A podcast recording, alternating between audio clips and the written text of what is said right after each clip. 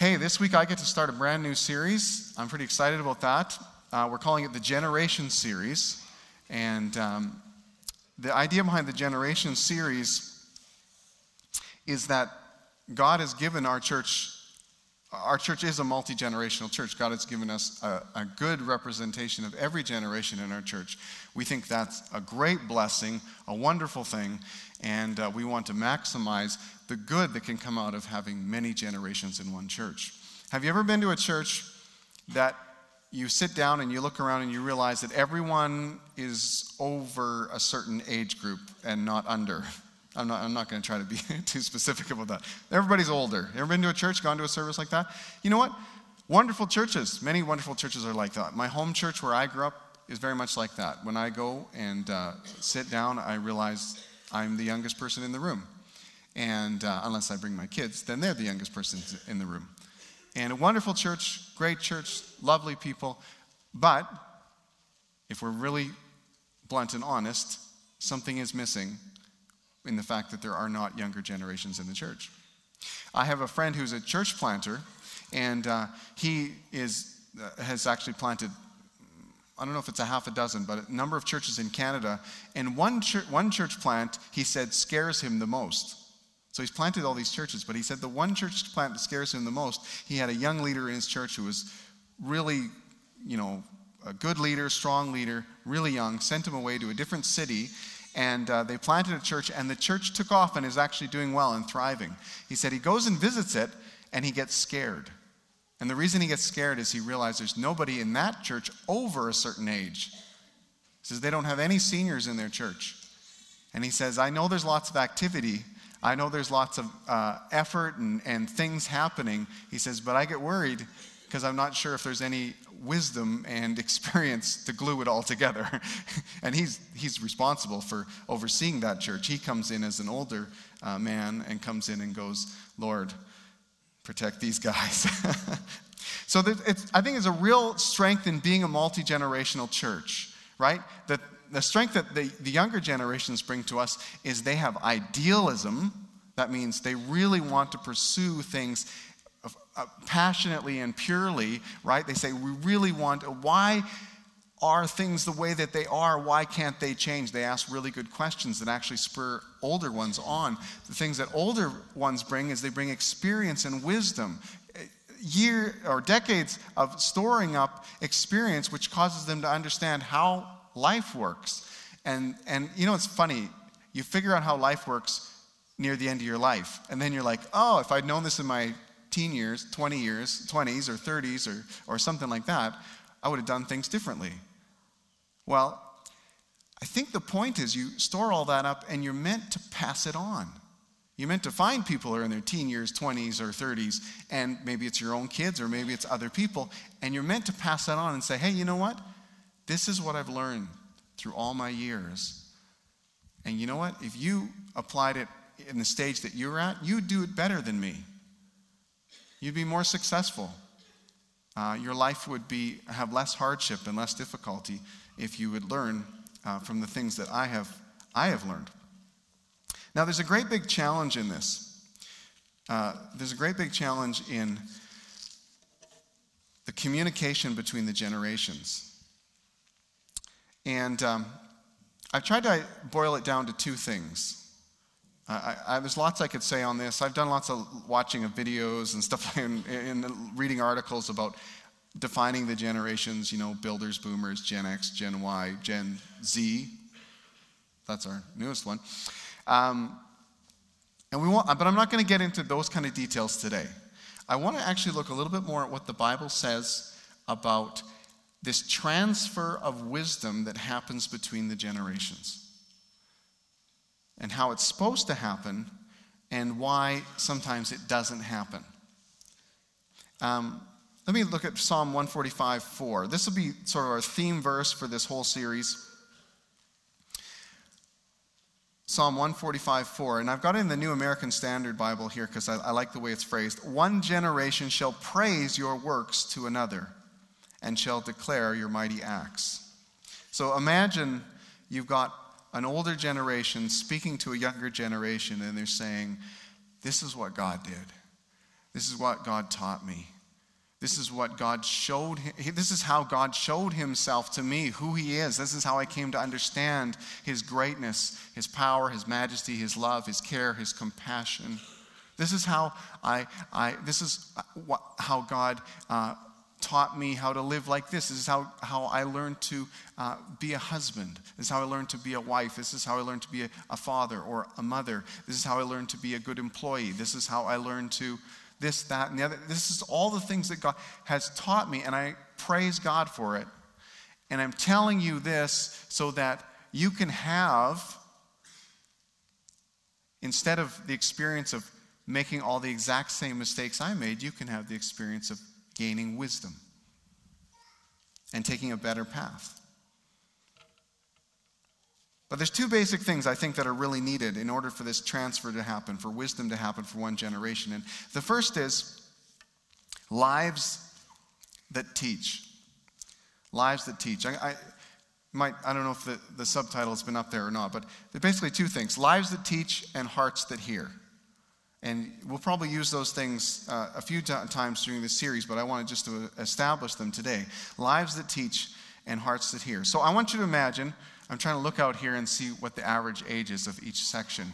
Which is the youngest section? How many of you think you're in the youngest section?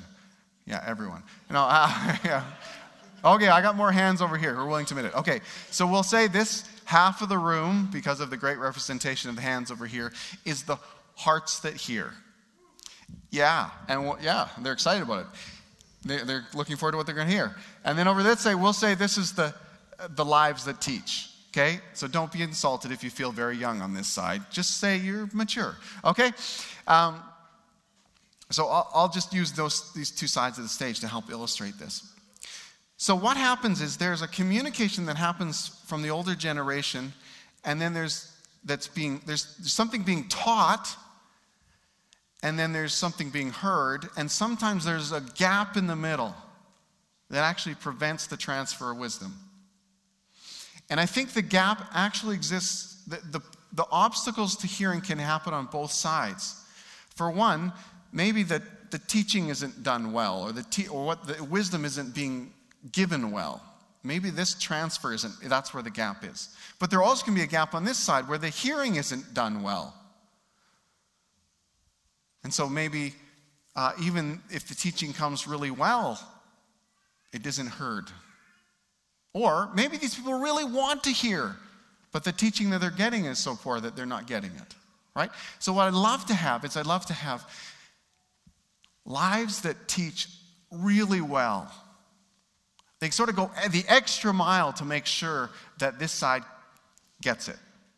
And I love that if this side, they listen really well so that they go the extra mile. Even if the communication isn't that great, they're still picking up lots because they're really yearning to get wisdom. That's what I really love this wonderful overlap to happen in the church where it's like we are trying our best to pass on the best stuff that God has given us to the next generation, and we are trying our best to get the best stuff that God has given to that generation right? Both sides sort of yearning together to have this transfer of, of incredible wisdom happen. So let's talk with let's start with the first part. I'm gonna I'm just looking at my time here. I gotta make sure I be pretty even here with who I'm talking to. So let's just start. So if you're on this side of the room, I'm gonna talk to you first. Lives that teach. Okay? So how to be heard by the next generation. How to be heard by the generation. By the way, if you're in a middle generation like me, I'm right smack in the middle. I'm like sort of the average Canadian age. I'm a Gen Xer, a little tiny generation stuck in the middle between the boomers, which is a massive generation, and the millennials, which is another massive generation. Gen Xers.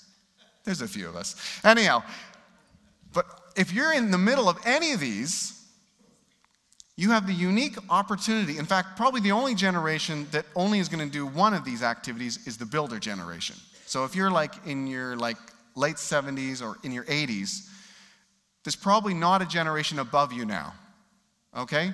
Not maybe too many who are above you in a generation. So probably your job now is just teach. But most of us will have play both of these roles. So I can come over here and listen from boomers and builders, and I can go over here and teach millennials and Gen Centennials, right? Gen Z, right? I play both roles, and most of us do.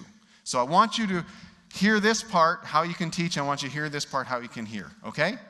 And think about it, and hopefully the, both sides of this message will apply to you. And even if you say, Well, I'm one of the youngest people in the church, you won't be forever. You're going to have to pass on to younger ones who come after you. So, how to be heard by the next generation so they don't repeat your mistakes or invent even worse ones? Okay? Number one, earn the right to speak through relationship. So, if you have experience, if you have wisdom, you already have something valuable, but generally people don't care. Generally, people don't care how much you know until they know how much you care, right? I should have asked the age of the people who just responded to me. That would be very interesting, right? They don't know, they don't care how much you know until they know how much you care. Ephesians 4:15 uh, talks about the importance of how we communicate. It says, instead, speaking the truth in love, we will grow to become in every respect the mature body of Him who is the head, that is in Christ. So, do you want to become mature as an individual? Do we want to become mature as a church? It takes speaking the truth, but the, it's done in love. So we earn the right to speak through relationship. I think it's even more clearly spelled out in 1 Thessalonians 2 8. 1 Thessalonians 2 8 says it this way So we cared for you because we loved you so much. We were delighted to share with you not only the gospel of God, but our lives as well. Are you getting the picture? How does this communication happen? How does the communication go this way? What's really important is earning the right to speak through relationship. It's not just the message that matters, it's not just truth that matters, but it's the messenger. It's how we communicate. Right? When we communicate to younger generations, do we communicate with disdain? Do we communicate contemptuously? Do we, or do we, or are we, do we love them so much?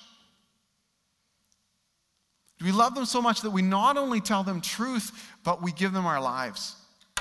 We give them our time. We give them our presence. We carve out space in our lives for them. Let me read that again. So we cared for you because we loved you so much. We were delighted to share with you not only the gospel of God, but our lives as well. So relationship is really key. So who am I going to be able to pass on my wisdom to? People I have relationship with. Well, I'll be able to pass it on the best. Now, people who are like ninjas at hearing will still get stuff from people who maybe are not speaking with great love because they're that good at hearing. But when we're standing on this side, we're not assuming that everyone's that good at hearing. And yet we still love them and we still want good for them and we really want God's best for them. And so we take the extra effort to communicate our love for them and not just to say it, but to live it, to demonstrate it. So we earn the right to speak through relationship. And that's true. We, if you're on the hearing side, the people that you know love you, you listen to them more because they've got a stake in your life and they, uh, they care about the outcome.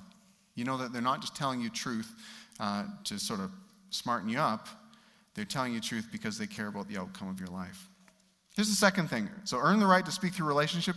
and approach from the positive. This sounds fairly similar. Um, you know, young men and women will gravitate to sources of affirmation in their life. When you're young, you have questions about yourself, right? Do I have what it takes? Am I doing this right?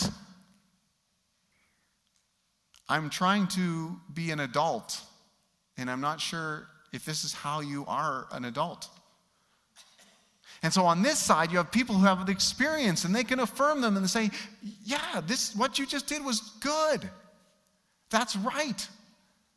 Now, you look at them and they, say, you know, sometimes older people can be intimidated by younger people, and you think, man, they got the swagger. They look like they got the world by the tail. They, they're, they're intuitive with technology. They, oh, man, what do they need from us?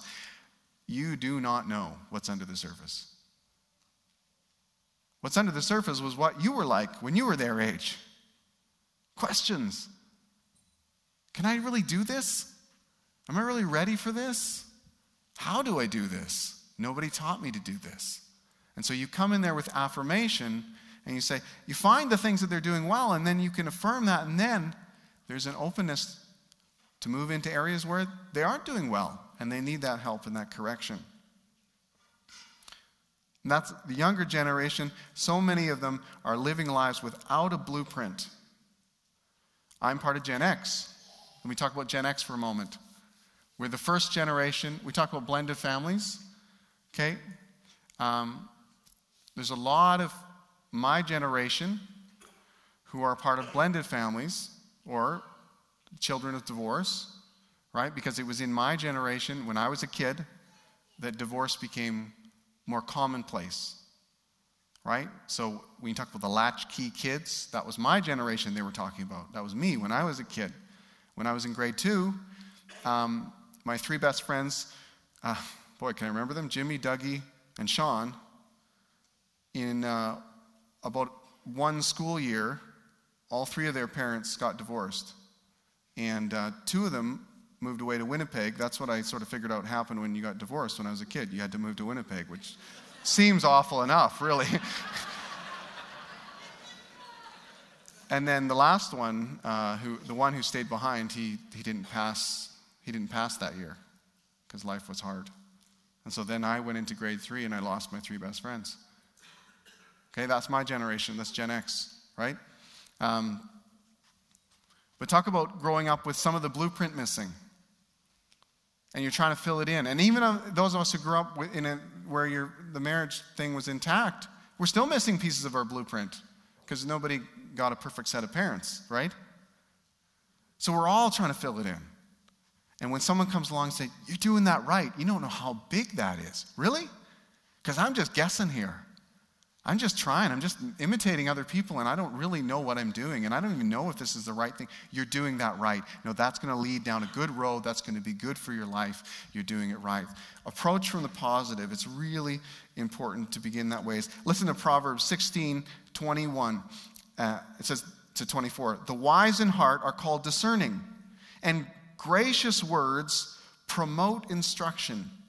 We're talking about being positive. Prudence is a fountain of life to the prudent, but folly brings punishment to fools. Listen to these two. The heart of the wise make their mouths prudent, and their lips promote instruction. Gracious words are a honeycomb, sweet to the soul and healing to the bones. Gracious words are like a honeycomb, sweet to the whole soul and healing to the bones. If you come into a life and all you're bringing is correction, there may be, you might find some resistance. But if you're bringing gracious words, there's going to be an openness to correction as well because you're a source of healing in a person's life. Ephesians 4:29 says, "Don't let any unwholesome talk come out of your mouths." Good advice for those who want to teach but only what is helpful for building others up according to their needs, that it may benefit those who listen. That should be the mantra of anyone who hopes to pass on anything to the next generation. Don't let any unwholesome talk come out of your mouths, but only what's helpful for building others up according to their needs, that it may benefit those who listen. So, a good question to ask Is this helpful? Will this build them up? Will this benefit them? That's what we want to do. So even when you're bringing correction, bringing it uh, as in, in, the most gracious way possible is helpful. Here's an example uh, Exodus 18. So Moses has a father in law, his name is Jethro, and uh, Jethro's coming to visit him. Let me read it. Moses told his father in law about everything the Lord had done to Pharaoh and the Egyptians for Israel's sake, and about all the hardships they'd met along the way, and how the Lord had saved them. Okay, so you tell your father in law what's going on in your life. And Jethro, here's his response, was delighted to hear about all the good things the Lord had done for Israel in rescuing them from the hands of the Egyptians. Listen to what he says. He said, Praise be to the Lord who rescued you from the hands of the Egyptians and of Pharaoh, and who rescued the people from the hand of the Egyptians. Now I know the Lord is greater than all the other gods, for he did this to those who had treated Israel arrogantly. Then Jethro, Moses' father in law, brought a burnt offering and other sacrifices to God, and Aaron came with all the elders of Israel to eat a meal with Moses' father in law in the presence of God. So Moses, okay, he's the leader of a nation. But here comes his father in law. Even leaders of nations want a pat on the back. And here comes his father in law and says, You know what? When I hear about what you're doing, I'm so pleased. I'm delighted. This is amazing. God is working in your life. This is good, good, good, good, good, good, good. Attaboy, son in law. Proud of you. You're on the right track. You're doing good. Now, this is really important that this part of the story happens because the next part of the story is different. It says, The next day Moses took his seat to serve as a judge for the people, and they stood around him from morning till evening. And when his father in law saw all Moses was doing for the people, he said, What is this you are doing for the people? Why do you why do you alone sit as judge while all these people stand around you from morning to evening? And Moses answered him, Because the people come to me to seek God's will. Whenever they have a dispute, it's brought to me, and I decide between the parties and inform them of God's decrees and instructions. And Moses' father in law replied, What you are doing is not good. Now, that's correction. What you are doing is not good. Now, the thing is, he's already affirmed Moses. He's already saying how good things are, how wonderful they are. It puts him in an incredible position to actually speak into Moses' life. To speak and say, hey, you know what? I see so much good in what's happening, but I got to talk about this one thing because what you're doing is not good. You and these people who come to you will only wear yourselves out. The work is too heavy for you. You cannot handle it alone. Imagine if Jethro had started there. Imagine if when he got to see Moses, he said, Hey, what you're doing here, Moses, is not good. Moses would have been like, Get lost.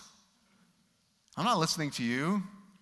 I mean, I married your daughter, but I really don't want to have any connection with you my father in law. But he came in with words of delight, affirming him, and then he was able to speak persuasively and to be heard when it came to instruction.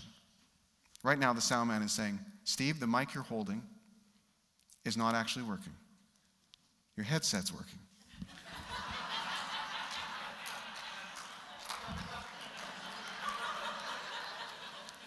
And because I have ears to hear and am teachable, I could have went the whole time. Thanks so much.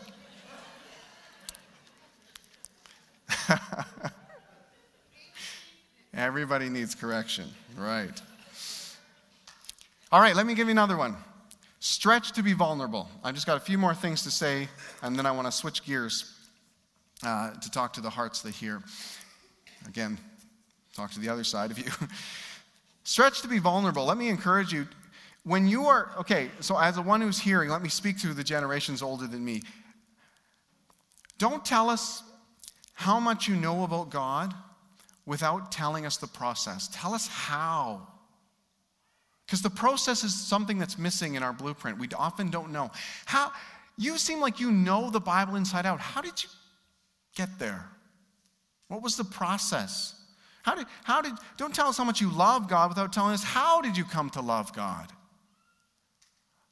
What, what did you have to go through to get a faith like yours that seems strong and stable? Don't tell us how much you came to trust and obey God with telling us how did you come to trust and obey God? Please describe the process to us. Tell us about your insecurities. Tell us about your fears and your doubts and your mistakes. And then tell us how God worked in you anyhow. At the end of the day, we're not really looking, if you're wondering, what do younger people want? What do they want from us? We don't want a like stained glass picture of perfection. We actually want a window through which we can see God's grace at work. One of the most helpful conversations I had with my grandfather was at the end of his life. He was in the hospital a little while before he passed away. And I think because I was the pastor in the family, he decided he was going to confess everything. That took me a little bit off guard. He told me all sorts of different things that I thought, oh, I don't know if I wanted to know that about grandpa. My grandpa was highly esteemed in the little town I grew up in as a man of God by people in our church, by people in the community. I had a, a, doctor tell me once, when I die, I don't want any of the preachers in town to bury me. I want my grandpa to do, you, do it. He, was, he, ran, he had a photo studio. He wasn't a pastor, but he was a godly man. And we all held him in high regard in our family, you know, the patriarch. And uh, when he was in his last few days, he started to open up and tell me about some of the decisions he made and some of the decisions he's still guessing about whether he should have done differently and some of the mistakes he made and some of the, the goof ups and, and, and, and how human he was. And it caught me off guard. The first time I heard, when I heard it, not the first time, but when I first heard it, I was like, whoa, no, no, no, don't shatter my perfect image of who you are. Then later on, as I processed it, I was so grateful he told me that. Because guess what? I have insecurities. I make mistakes. I question my decisions. I wonder if God could use me. Just like my grandpa did. And so now I have a lot more confidence that God could possibly use a struggler like me because he was got really real with me. So this is so for the older generations, I know let me tell you what we don't want you to do. We don't necessarily want you to air your dirty laundry. So breathe a sigh of relief. We don't necessarily want that. But we do want you to describe the process of how God worked out these things in your life. God has worked some really neat things in your life. He's given you wisdom, He's given you a, a, a faith. Your faith has grown through the years. Tell us how that happened. Would you? That would be really helpful. It would be really helpful to us to, to know how uh, God worked, worked in your life. So I encourage you, if you want to pass on your experience to those you love, be more transparent with those you love. It might take a little bit of getting used to, especially if you've spent your lifetime building up, building up an image. But if you're in the older generations, you might be realizing more and more that you're not in charge as much anymore. Especially if you're in the oldest generation, you're not holding the whole world together anymore. So you can sort of let down your hair a bit, you can relax a bit, and you can be more transparent. Please help us. Please help us before. Please help us. Please tell us. Please pass on to us Please be that generation who speaks to the next generations of how God worked in your life. We need that accumulated wisdom. We need to learn from you. We need to glean from you. We don't want what you know to be lost. We want it to be a benefit going forward. Let me say one last thing. I guess it's the fourth thing. I've, let me just really reiterate them because I know some of you take notes. Let me just quickly say it. Earn the right to speak through relationships, approach from the positive, stretch to be vulnerable, and the last one, keep growing. Keep growing. I remember the, the big race to grandpa's, when my grandpa and grandma passed away, six months apart, when they passed away, there was this big like land race of all the Atkins siblings to get to grandpa's house to divvy up the stuff. It sounds crass. I got there last. Books was all that was left. I was okay. I sort of like books. So I went and looked through my, my grandpa's book uh, shelves, and I found a lot of old books. And then, to my surprise, I found a ton of new books. In fact, I found books that were like right on the bestseller list that very moment. Like Christian books, mostly. I remember finding a copy of Tommy Tenney's The God Chasers, which had just come out months before, and I just thought of my grandpa thinking, God Chaser. Yeah, that's what I should get. A book that'll give me one more push to really pursue God in this point of life where I'm at. I picked up that book and thought, he was still going for it at 93. At 93, he was still chasing God, he was still growing. That spoke to me. That spoke to me loud and clear. I thought, wow. That's what you want to learn from. You want to learn from people who are still growing.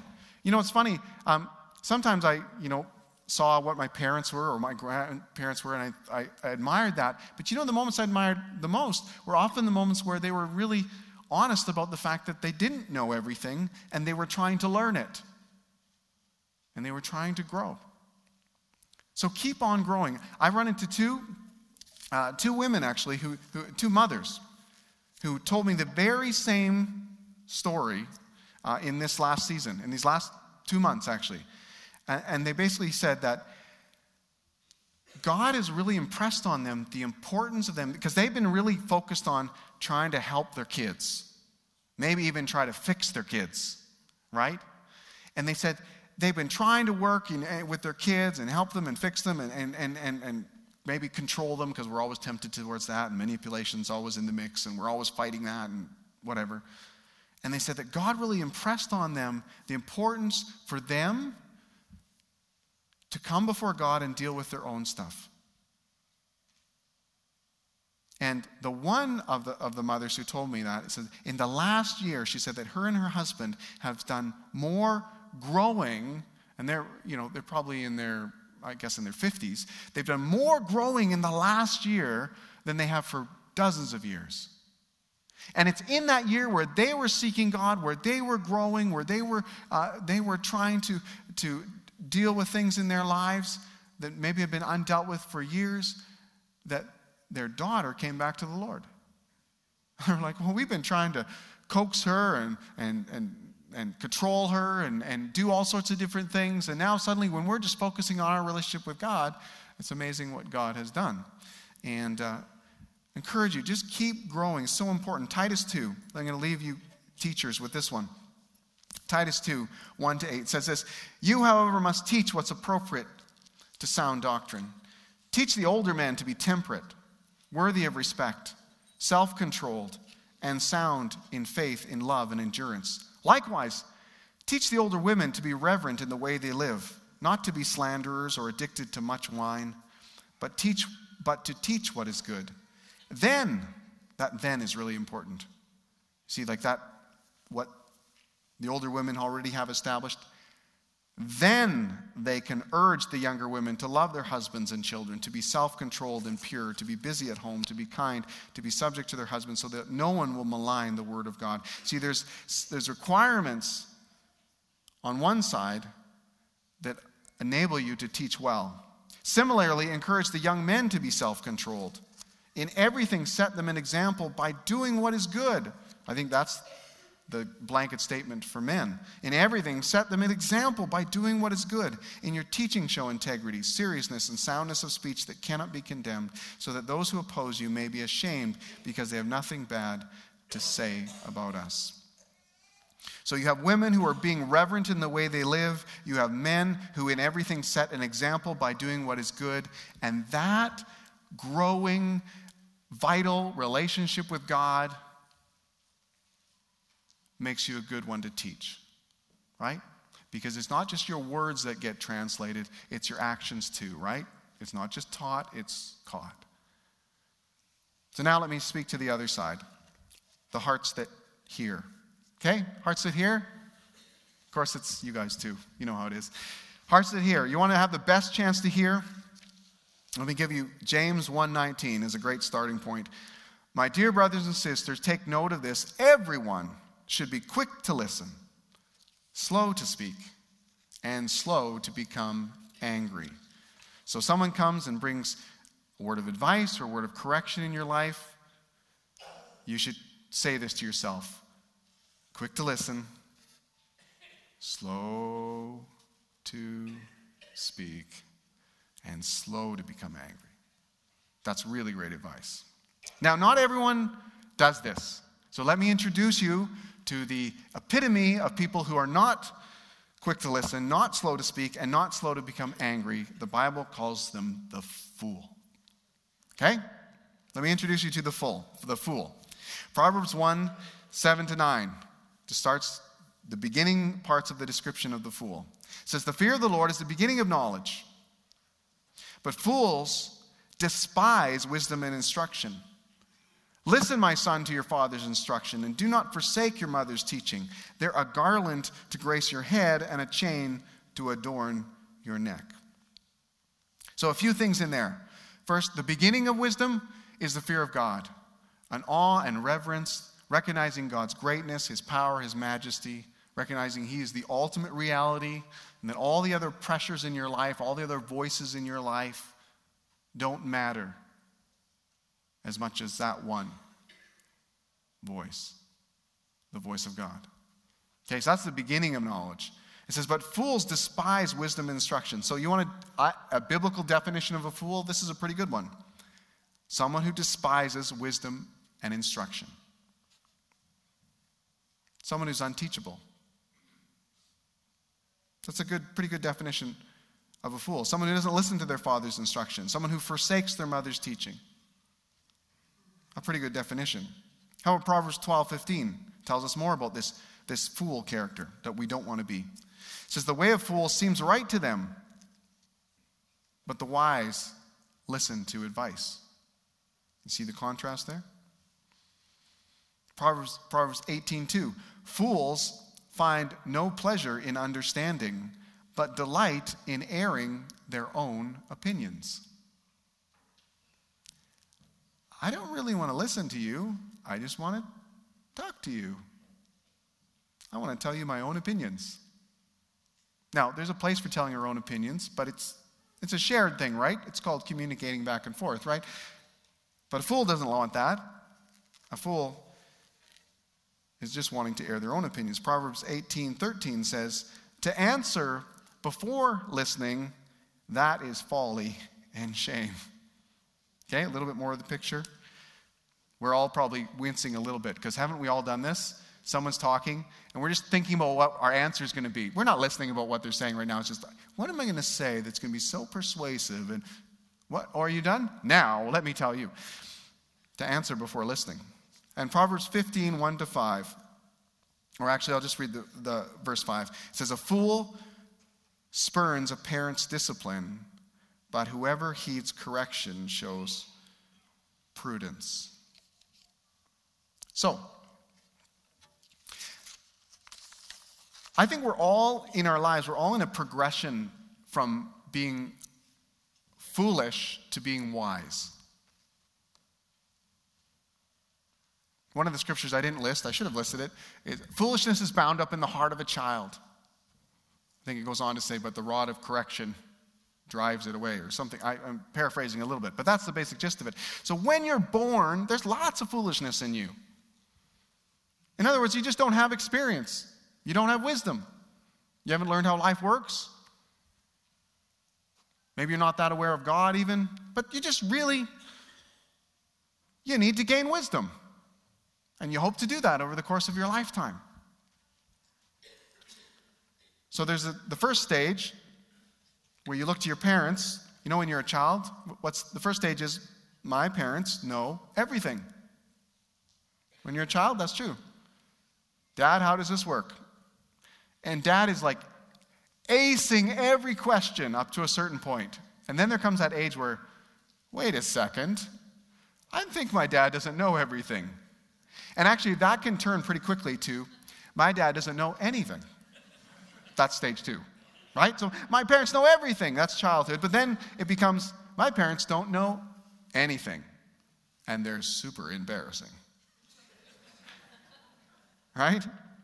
Then you get a little older, you get to the next stage where you say, hey, my parents were right about some things.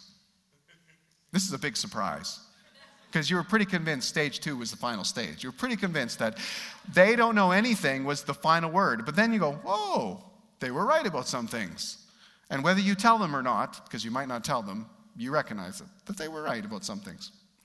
This leads to another stage, which is my parents were right about so many things. This is really surprising. You're finally starting to see things clearly, right? Wisdom is growing. And then the fifth stage is I better find out what my parents know before it's too late. I could add a sixth stage, but it's a little sad. And that's I wish I still had my parents so I could ask them what I need to know. So we're all on this journey from child, childish foolishness, no experience, little wisdom, to gaining experience, to gaining wisdom. And the journey that we take can be very interesting. I'll tell you about one area of my journey. There was this girl I liked. And uh, my older brother asked me about it, the scenario. He said, So I, I hear you like this girl. And I said, Yeah, I like this girl. And then my brother launched into this sort of mini lecture. And he was like, Steve, that is not the kind of girl you want to be with. I'm just telling you, from my experience, he's five years older than me. From my experience, I'm just telling you, you do not want to go down this road. This is a bad decision. And uh, I really just think you should, you know, actually stay away from this girl and just get on with your life. You'll be happier for it. It'll end up better for you. And I remember saying, like, who are you to tell me what to do with my life?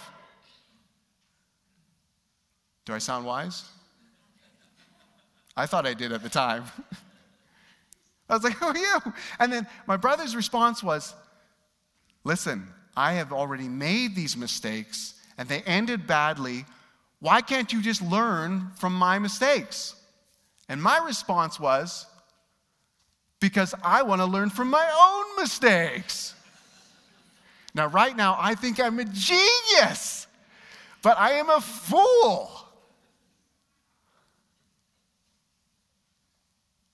Nobody has enough time in their life to learn everything by making all the mistakes.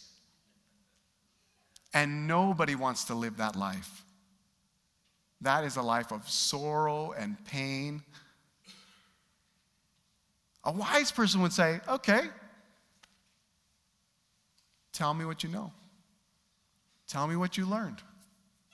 Explain it to me so I can get it. I want to learn. I want to grow. You know what my brother could have done? Oh, did I put it in here? Maybe. Yeah. You know what my, bro- my brother could have done? Is he could have turned to Proverbs chapter 5. Now, he wouldn't have done this. This just would have never happened between us. But can you imagine my brother would have said, Well, Steve, let me just read to you out of the Bible. This is what he could have read to me My son, pay attention to my wisdom Turn your ear to my words of insight. that you may maintain distress, discretion and your lips may preserve knowledge. For the lips of the adulterous woman drip honey, and her speech is smoother than oil, but in the end she is bitter as gall sharp as a double edged sword. Her feet go down to death. Her steps lead straight to the grave. She gives no thought to the way of life. Her paths wander aimlessly, but she does not know it. Now then, my son, listen to me. Do not turn aside from what I say. Keep to a path far from her. Do not go near the door of her house, lest you lose your honor to others and your dignity to one who is cruel lest, strangers feast on your wealth and your toil enrich the house of another. At the end of your life, you will groan.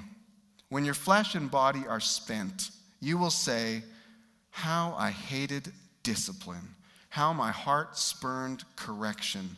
I would not obey my teachers or turn my ear to my instructors, and I was soon in serious trouble in the assembly of God's Now, my brother could have read that to me. Now, the end of the story is a good one. It ended up she wasn't interested in me. and I am so thankful. It all came to nothing. But not because I was wise, I wasn't. I was a fool.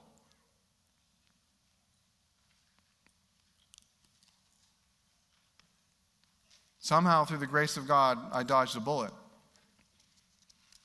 I know that now. I didn't know that then. Let me fast forward a few years. That was me in late high school, grade 11 or 12. I can't remember when. That was me in grade 11 or 12. A couple years later, I was, I was in Bible college, going to Eston College, and things had progressed a little bit.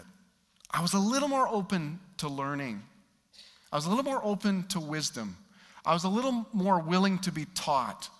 So my hearing ear had grown. I think, there's a, I think I have a proverb to read about that, don't I? Yes, I think I do. Hang on, let me see if I can find it. Oh, yeah, Proverbs 18 15. The heart of the discerning acquires knowledge, for the ears of the wise seek it out. Do you have ears that seek out knowledge? My ear for seeking out knowledge had started to develop. And this, I was standing in the lineup waiting for lunch. And there's two young ladies in front of me Carrie Lewis and Karen Chartrand. And they were talking in a very low whisper.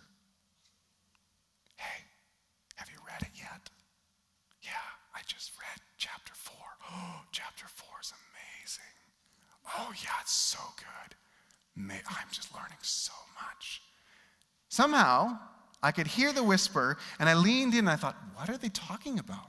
Now, I knew both of these young ladies to be godly young women. I admired them. I thought they were doing well in life and probably were making good decisions. And I learned enough through eavesdropping on their conversation to pick up their, re- they're talking about a book they were both reading. It was Elizabeth Elliot's Passion and Purity, which is all about submitting your love life to Jesus Christ, no matter what the cost. It's a pretty extreme book. It's hardcore discipleship. And I was listening and eavesdropping, and I made a mental note. If I ever get into a serious relationship someday, I'm going to find that book and see what it says. Just jogged that into my memory and kept it there. Now, I didn't meet Marnie for several years.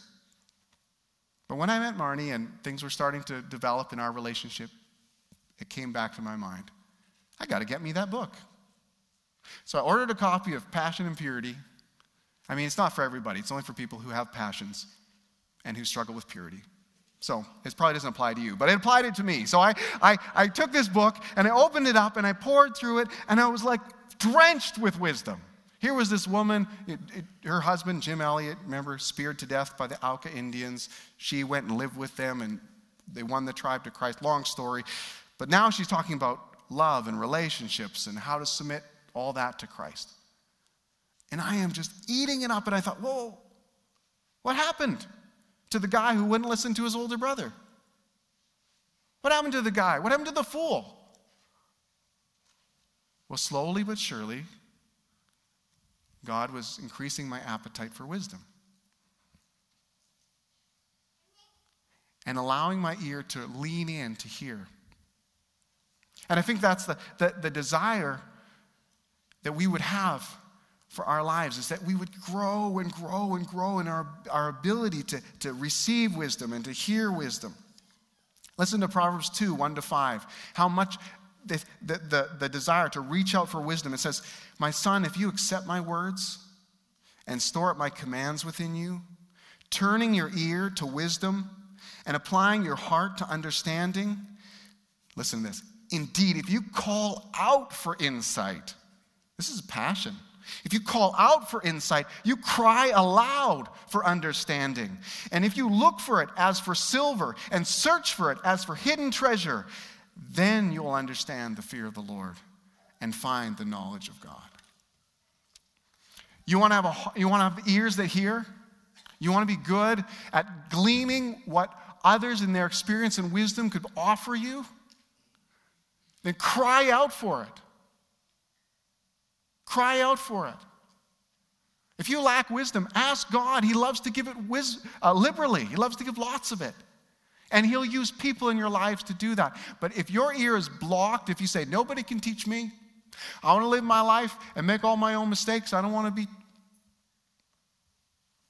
I'm just going to do this on my own. Then you're going to go down the hard road. You're going to go down the hard road. You're someday going to say, Man, I hated discipline, and boy, that was a mistake.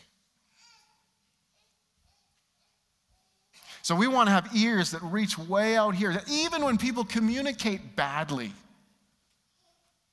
even when people tell us the truth, but they don't couch it in love, that we are such good listeners that we still can get it. We say, Whoa, that was harsh. But there's a nugget of truth there. Whoa, I would not have said it that way. But I think there's wisdom behind what they're saying. So if the listeners could be great listeners, so that even poor communicators could get through to them. And the communicators, the teachers, could be such great teachers so that even the people whose ears are barely open could still hear. What an incredible church we could build. What an incredible transfer of wisdom and knowledge and understanding could happen between the generations. And wherever you're at, you're probably going to play both roles.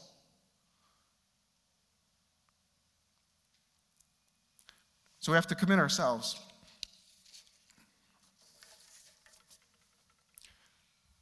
To benefit the generations that follow us and to receive from the generations that preceded us. And allow God to bring a flow of His wisdom, of His insight, of His understanding between the two to allow His desires for the generations to happen in our church. Let's stand together.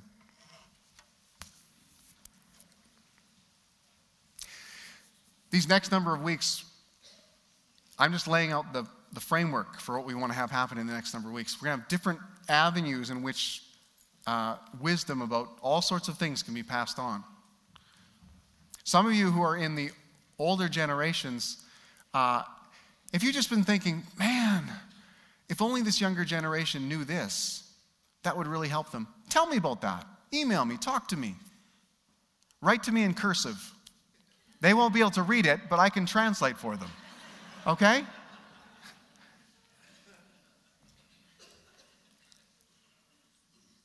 We want to be able to pass that on. I'm not the repository of all the wisdom. I'm a Gen Xer. I'm in the middle. I'm probably a good go between good middleman. But those of you in the older generations, I'd love it if you would you'd take the time to think about what things the younger generation needs to know. Or if you could, maybe there's something you say, if I was to do it all over again, this is what I'd do. Or here's the one thing I think I did right. Would you send me a message? Pass that on to me? I'd love to allow that to shape some of the teaching we do down the next few weeks. Okay? Let's pray. Lord, I thank you for each generation that's in this room. Thank you so much for uh, the way in which uh, you are shaping us together. You're allowing us to walk together. Lord, I pray that the different generations in this room would not just be separate tribes that don't mingle, but I pray instead that we would be one body. One body. I thank you that you've, you've given us a multi generational church. What an incredible gift from you to see every generation represented here. And Lord, each one is needed. And so, Lord, I pray for the things that you want to do generation to generation. We don't want to stand in the way of that, but we want to align ourselves with that. We want to give ourselves to that. And so, Lord, we just pray that you'd help us to transfer uh, things. Lord, I, there's ones here today who they're thinking about the things they have to pass on to kids or, or people in another generation. I pray you just give them wisdom in how to make that approach. There's also ones who they're, they're needing that wisdom. They don't know who to, they don't know even how to get around someone to provide mentoring or, or insight into their lives. I pray you give them wisdom in how to approach that as well. But Lord, I pray that we would have lives that can teach and that we have ears that can hear. I pray that our hearts would be wide open to receive the wisdom that you have for us. Thank you that you're good and that your plans for us are good as well. We love you. Well, if you're, we're going to worship and then we're going to pray at the end uh, if people need prayer. So the prayer teams will be up, but we'll just turn things over. Worship team is going to lead us. But if you want someone to pray with you today, I'd love to pray with you. Our, our prayer teams would as well.